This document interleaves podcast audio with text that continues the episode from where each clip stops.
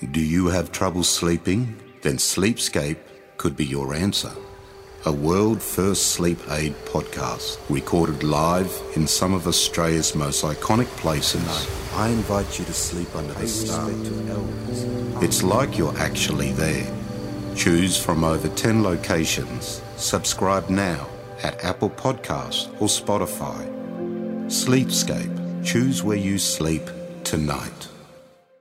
A Podshape production. It was a sunny Saturday in Adelaide on the 25th of August 1973. It was getting close to footy finals time, and Les and Kathy Ratcliffe and their young son David and daughter Joanne were excited to watch their beloved Norwood or the Redlegs play. Will put it forward from centre wing towards centre half forward. Hobby in the front spot. Couldn't pull it down. Knocked on intelligently by Sorrell. Full mark for that one over to Grimwood. He's slow, the little rover, but gets his boot in towards the goal just in time to squeak through. On the other side of town, four year old Kirste Gordon was not as excited about a football game, but she was excited about being with her nan for the day, who was a Norwood fan and was planning to take her granddaughter to her fortnightly ritual at Adelaide Oval. The day started like any other, but by the time the sun went down, two families' lives would change forever. Well, of all the baffling crimes that have been committed in this city, few are more heartbreaking than the disappearance of Kirste Gordon and Joanne Ratcliffe. We're particularly looking for uh, information concerning the happenings at the Adelaide Oval during the last quarter of the game. This is Little Lost Girls. Episode 3 Bear, the Unlikely Hero. So far, we've heard that Joanne Ratcliffe and Kirste Gordon went missing or were more likely abducted from the Adelaide Oval on August 25, 1973. The family have spent years searching for answers, and although there were some sightings of the girls both leaving the Oval and around the area of the Oval on the day, police have never arrested or charged anyone with their abduction. No bodies have ever been found, and what happened to these two innocent girls has remained a mystery for over 47 years. We've shared with you the detail of one suspect, a pedophile, who was charged with the murder of two children in Queensland, but was never convicted and escaped any punishment because the courts deemed him unfit to stand trial because of dementia. Arthur Brown, by the records, died an innocent man, although most people believed he was far from innocent.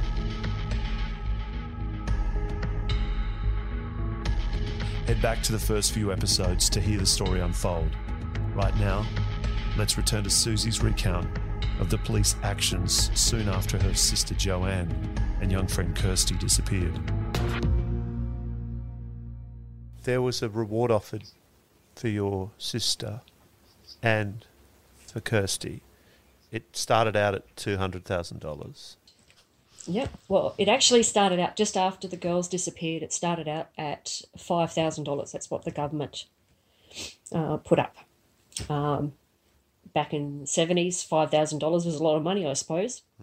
The public didn't think that was enough. Um, there was a heap of, of guys. They um, they donated part of their wage to uh, the reward. There was also workers from Tip Top Bakery, where my dad worked. Um, they donated part of their wage, and Tip Top Bakery itself donated thousand dollars. So it ended up being a total of ten thousand dollars around that time, which, as I said, in the seventies was quite a lot of money. Over the years, the uh, the reward was increased to two hundred thousand dollars um, for information leading to the location of the girls or to the apprehension and conviction um, of the abductor. In 2013, uh, I read on a Facebook post that um, there was a $500,000 reward offered for information into the murder of a known drug dealer in South Australia, and got me quite upset because I felt that they valued uh, a drug dealer as being more important than, you know, the life of our two girls. and then also sort of looked across at some of the other rewards being offered and thought, well, hundred thousand dollars for the Beaumont children, that's that's pocket change mm. to some people. I spoke with uh, the detective inspector in South Australia and um, basically pushed for an increase in the reward. You know, I I hoped even if it was just going to be like you know five hundred thousand dollars, equal to that of what they were issuing for the information for the drug dealer. After the detective inspector and the victims of crime officer from South Australia come over and spoke with me at my home in Wangaratta, uh, we had quite a lengthy, quite volatile conversation on my part.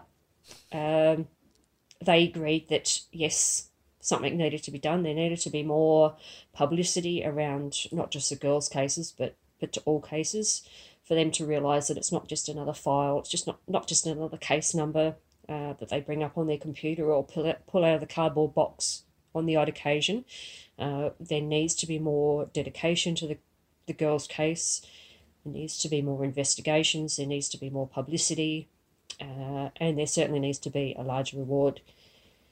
In February 2014, uh, they invited me over to South Australia uh, to announce uh, an increase in the reward. They didn't tell me exactly what was going on until that night before the announcement. And um, so it was a, a hell of a shock to me when they told me that the reward was going to be increased to a million dollars. Not just for Joanne and Kirste, but for the Beaumont children, Michaela Cadell, Marilyn Qualman, Juan Morgan, in total, um, it was 18 kids under the age of 18, um, or for 13 cases basically. Wow. We're going to be increased to a million dollars. I would like to invite uh, Susie Ratcliffe uh, to say a little about what the offer of this set of rewards means to her family and other families like her. Susie, if you could come forward. Thank you. Um, firstly, I'd like to, to thank everyone um, that's been involved in this. This is um, it's a, a, major significant change for, for my family and, and for other families that have lost their children. Um, if this helps the vital clue to bringing our girls home or you know, other children, then that's all that matters. Um, living day by day, not knowing where our children are, is it's incomprehensible. It's a pain no one should ever have to endure. My family have missed out on seeing my my sister grow up, go to school, all the different highs and lows of her life, getting married and having children of her own. Um, my parents had to lose a child that, you know, you never believe that you're going to, to lose a child. You always believe your children are going to bury you. And to lose a child to ill health, it's, it's something that, you know, it's, it's painful, but you can at least bury them and you can grieve for them properly. But not having a body to bury and to actually grieve for her properly. That's right. Just take your time. Sorry. This reward could mean the answers that my family and so many other families have been waiting for for so long. And I just appeal to those out there that may have those answers. Please find it within your heart to ring Crime Stoppers and put an end to our pain. Thank you, Susan.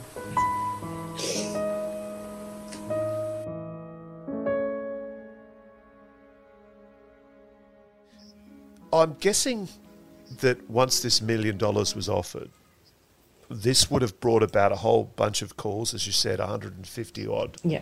But equally, people coming out of the woodwork, like private investigators, starting to mm-hmm. think, well, if there's a million dollars on this, suddenly, if we can find the answer, there's a pretty large payday coming for us. Mhm. Is that Yes.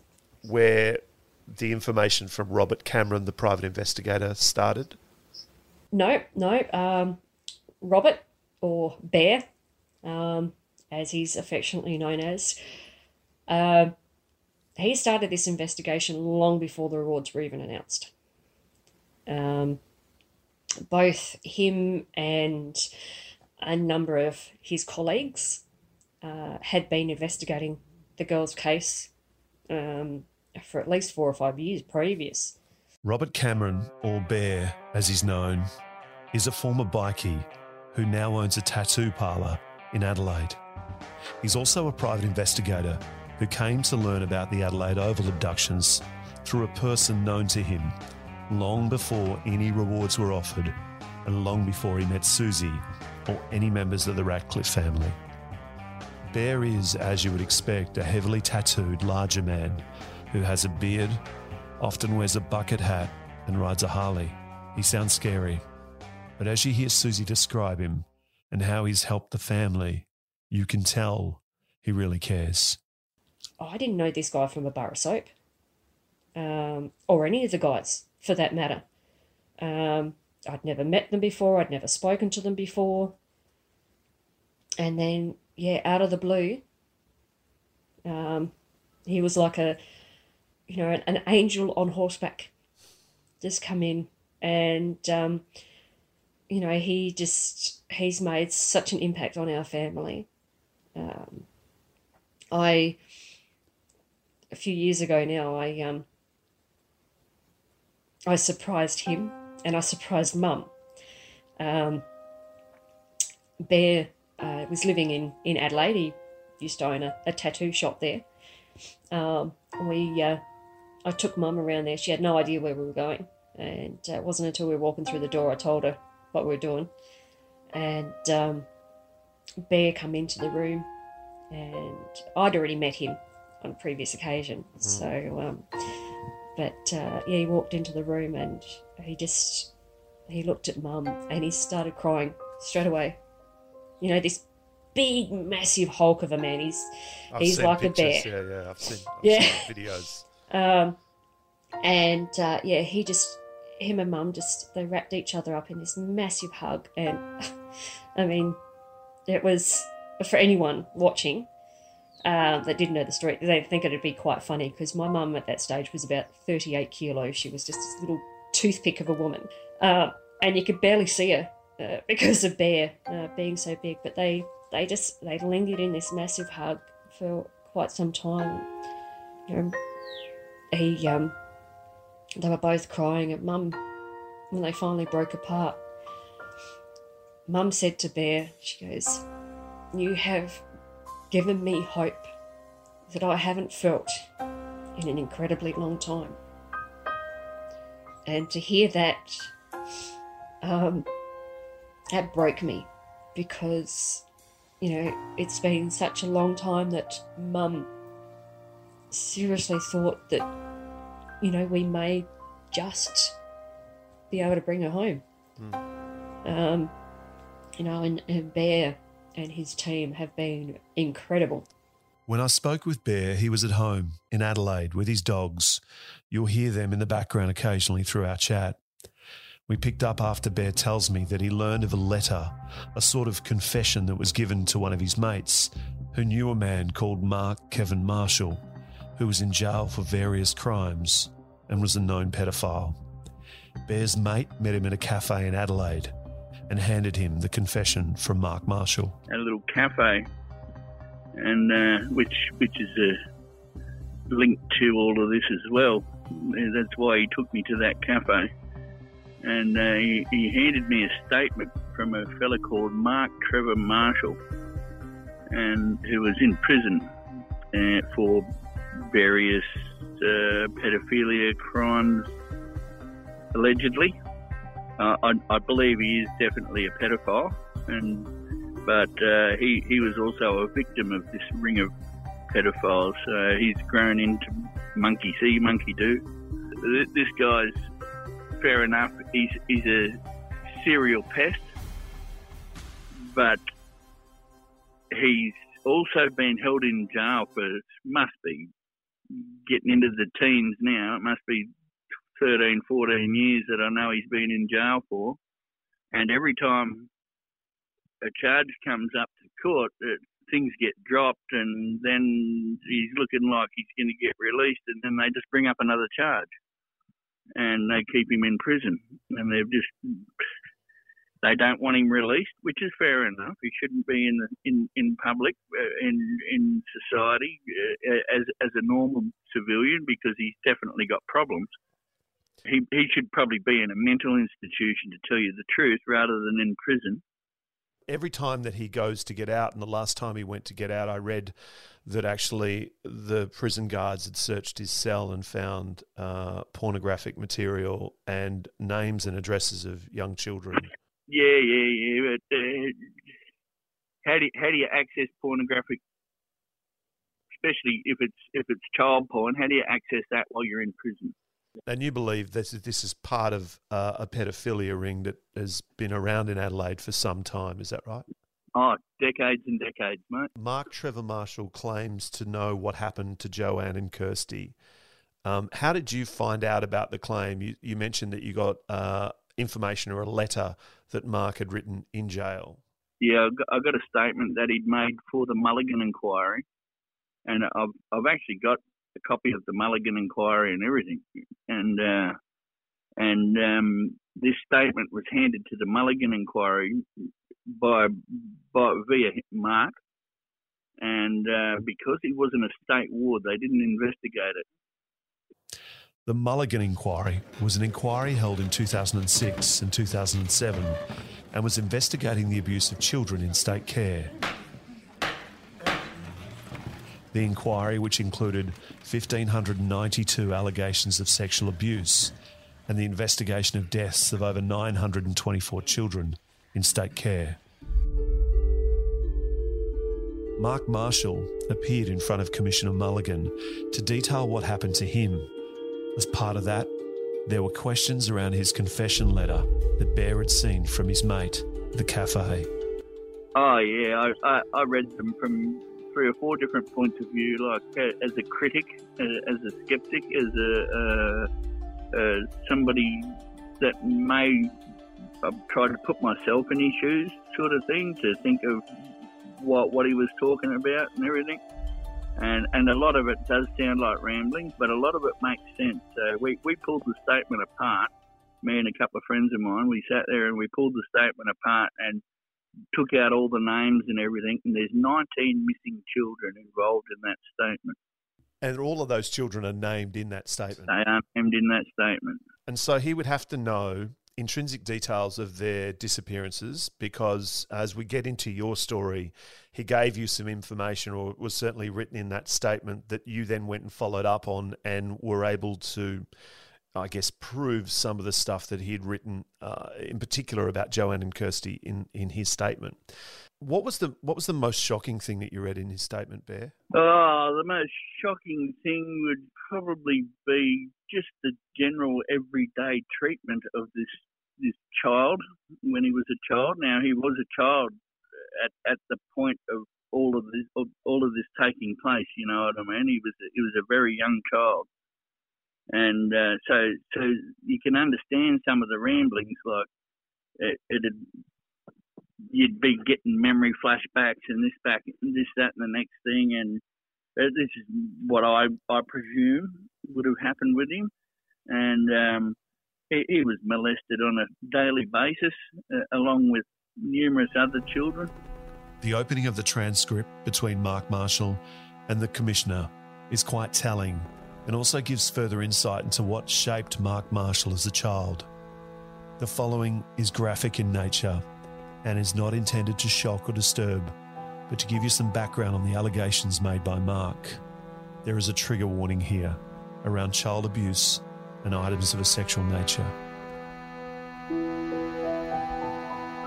On March 16, 2007, Mark told the Commissioner that the start of his abuse began when he was held at knife point by his dad from the daytime until the evening, because he'd told his teachers at school about some stuff that was happening at home. They were trying to ask him questions, but his dad wouldn't let Mark answer them.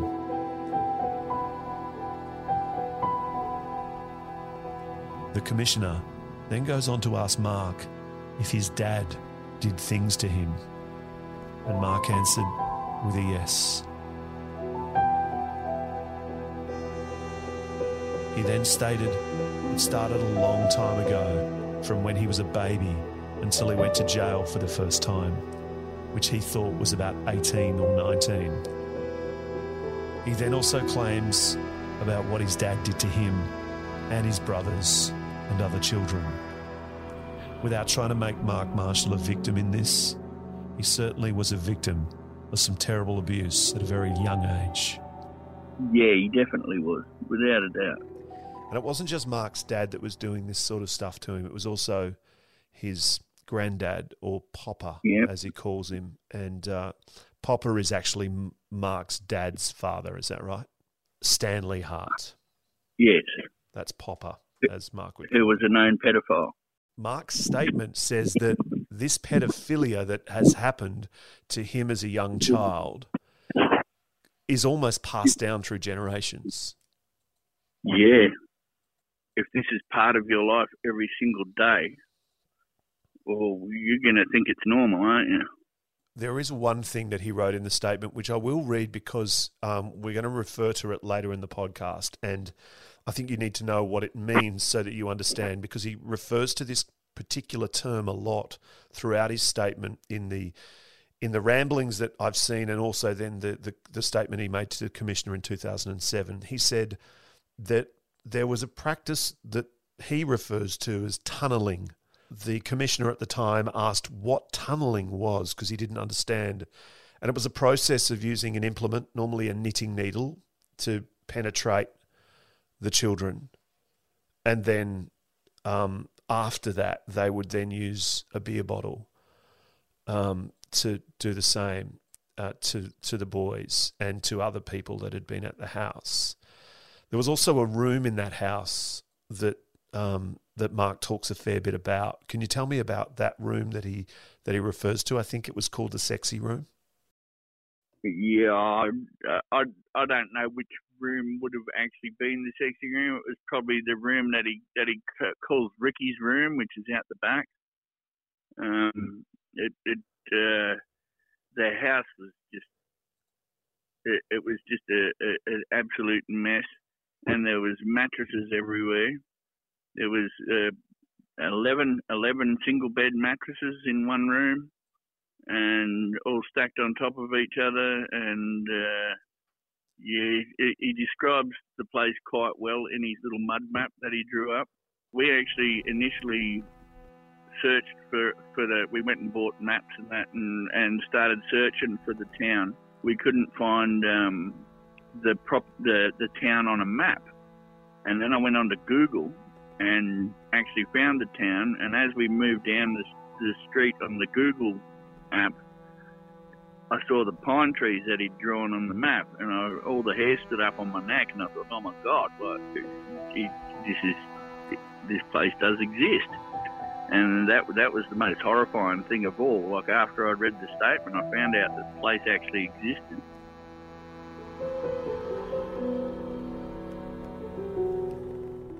Me and a group of friends, we took three carloads of us because we were a little bit paranoid. So we took three carloads of us up there and uh, went and filmed the place and went and checked it all out and and uh, yeah, it was it, it was pretty horrifying. But uh, we walked in and we, we found various bits of evidence and stuff laying around. Like we found a hat that fits the description of the hat the guy was wearing when he took the kids. There was uh, a doctor's book in a cupboard in the lounge room, and when I uh, it was a it was a prescription properties guide, so, and it kind of tells you how to use prescription drugs properly and what what they're used for, and rah rah rah. And when, when we opened it, the the book opened to a page that you know how a book's been opened frequently to a certain page. Well, it, it is open to a page where it tells you how to use particular drugs to put somebody in a hypnotic trance. The hat was in the back room, and I'd say that was that was the the sexy room. I'd say. Bear, you're a pretty hard man. I, am I'm imagining, uh, without going into detail, as part of a motorcycle gang, you would have seen some pretty heavy shit. Um, oh, yeah, kind of. Yeah. Um, did this shock? Punch ons and stuff. Yeah. yeah. And I'm guessing it was through the 80s and 90s, right? So, you know, back in the days where there were no laws against you hanging out with each other. So, you know, that, that was that was the norm. How did what you saw in that house compare to, to what you've seen in, in your previous life? Oh, well, I was I was shocked, and and everybody uh, because I had to share what I was doing with my club because we're not allowed to we weren't allowed to speak to police and stuff like that. So I had to get permission from my club to do it. I, I was pretty horrified, and so were most of the fellas. Uh, and because it was to do with children, uh, they gave me permission to go on with it. Have you been to jail before? Yeah, I've been to jail. What happens to a prisoner that is in jail that's committed some of the acts that Mark Marshall has done and his dad and his pop? They're, they're usually protected. They're usually put in protective custody. And, um, but if they're in the general population, even in protective custody, they, they get beatings and, and jugs of boiling water thrown on them and all sorts of stuff. Uh, but fair enough, I, I believe. Yeah. There probably should be a death penalty for people like that. The detail in the confession that Mark Marshall wrote and was passed on to Bear and then to Susie is rambling at best. It's long and difficult to read, not just because of the graphic nature, but it sometimes goes off in tangents and it's hard to follow. It's handwritten and badly spelt but there is a meticulousness to this statement.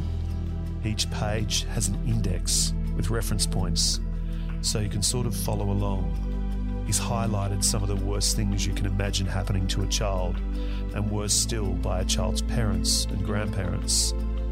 His letter was actually given to me by Susie Ratcliffe, and when we talked about it, Susie said it took a good six months for her to read. Susie, it wasn't about the disjointedness. It was that this document contained lots of references to her sister Joanne and some of the vile things that Mark Marshall alleges were done to her. His statement, uh, which I have a, a copy of, uh, it's quite mind-boggling, um, and it's it's very confronting with the details that he goes uh, it does explain. He goes into quite a lot of detail about how the girls were kidnapped, um, what his grandfather did to them um, over the ensuing days, and then how they ended up in the barrels, which were ultimately dumped uh, at the Pekina Dam. Uh, and with all of these details that he's given to in, in this statement, uh, Bear and his crew have investigated. Uh, they located the barrels pretty much exactly where Mark Trevor Marshall said they were going to be. They also located other uh, pieces of evidence uh, that Mark Trevor Marshall has given in his statement uh, out at Stanley Hart's home. What was. Uh, which is in Yatina, South Australia. What was Mark Trevor Marshall's um, reasons for doing this statement? Do you know? I don't think it was out of guilt. I think maybe it's more of a an attention seeking thing. Um, he, you've got to understand, he's he's a very twisted, sick individual. From what I've I've read, what I've heard, um, I've also had contact from his ex girlfriend, uh, and she's told me a number of things about him. Uh, he's yeah, he's he's a very troubled person. In the next episode of Little Girls Lost, When we opened the barrels, it, they stunk, and all the, the remaining liquid had poured out of them. And then uh, we took the, the solids and got them tested. Well, Hart was a known pedophile in Adelaide, and he was put on that property by government. He was sent out to there to get him away from Adelaide because he was molesting too many children. If you if you've got a uh, a pedophile ring that's catering for the, the high high end of society, you probably want to protect that pedophile ring. Yeah. Mark Marshall, you believe you know his real identity. Well, there's a, a very strong possibility because he fits the same age group.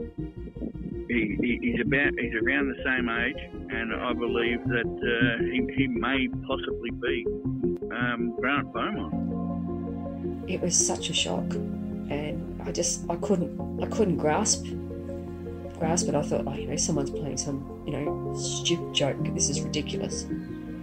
Um, and it just at that point, I just thought, you know, I'm I'm it. It just it floored me to think that, you know, we've we've fought so hard for so long, and everything that I've been fighting for is it hasn't been worth it.